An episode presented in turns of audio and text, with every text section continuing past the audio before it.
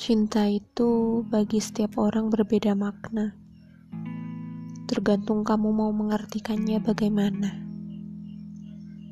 Menemukan cinta yang tepat bukan hanya dengan berdoa tanpa berusaha. Kamu harus menunjukkan bentuk cintamu, tentunya dengan cara yang tepat. Untuk kalian semua, termasuk diriku, jangan sampai salah langkah ya.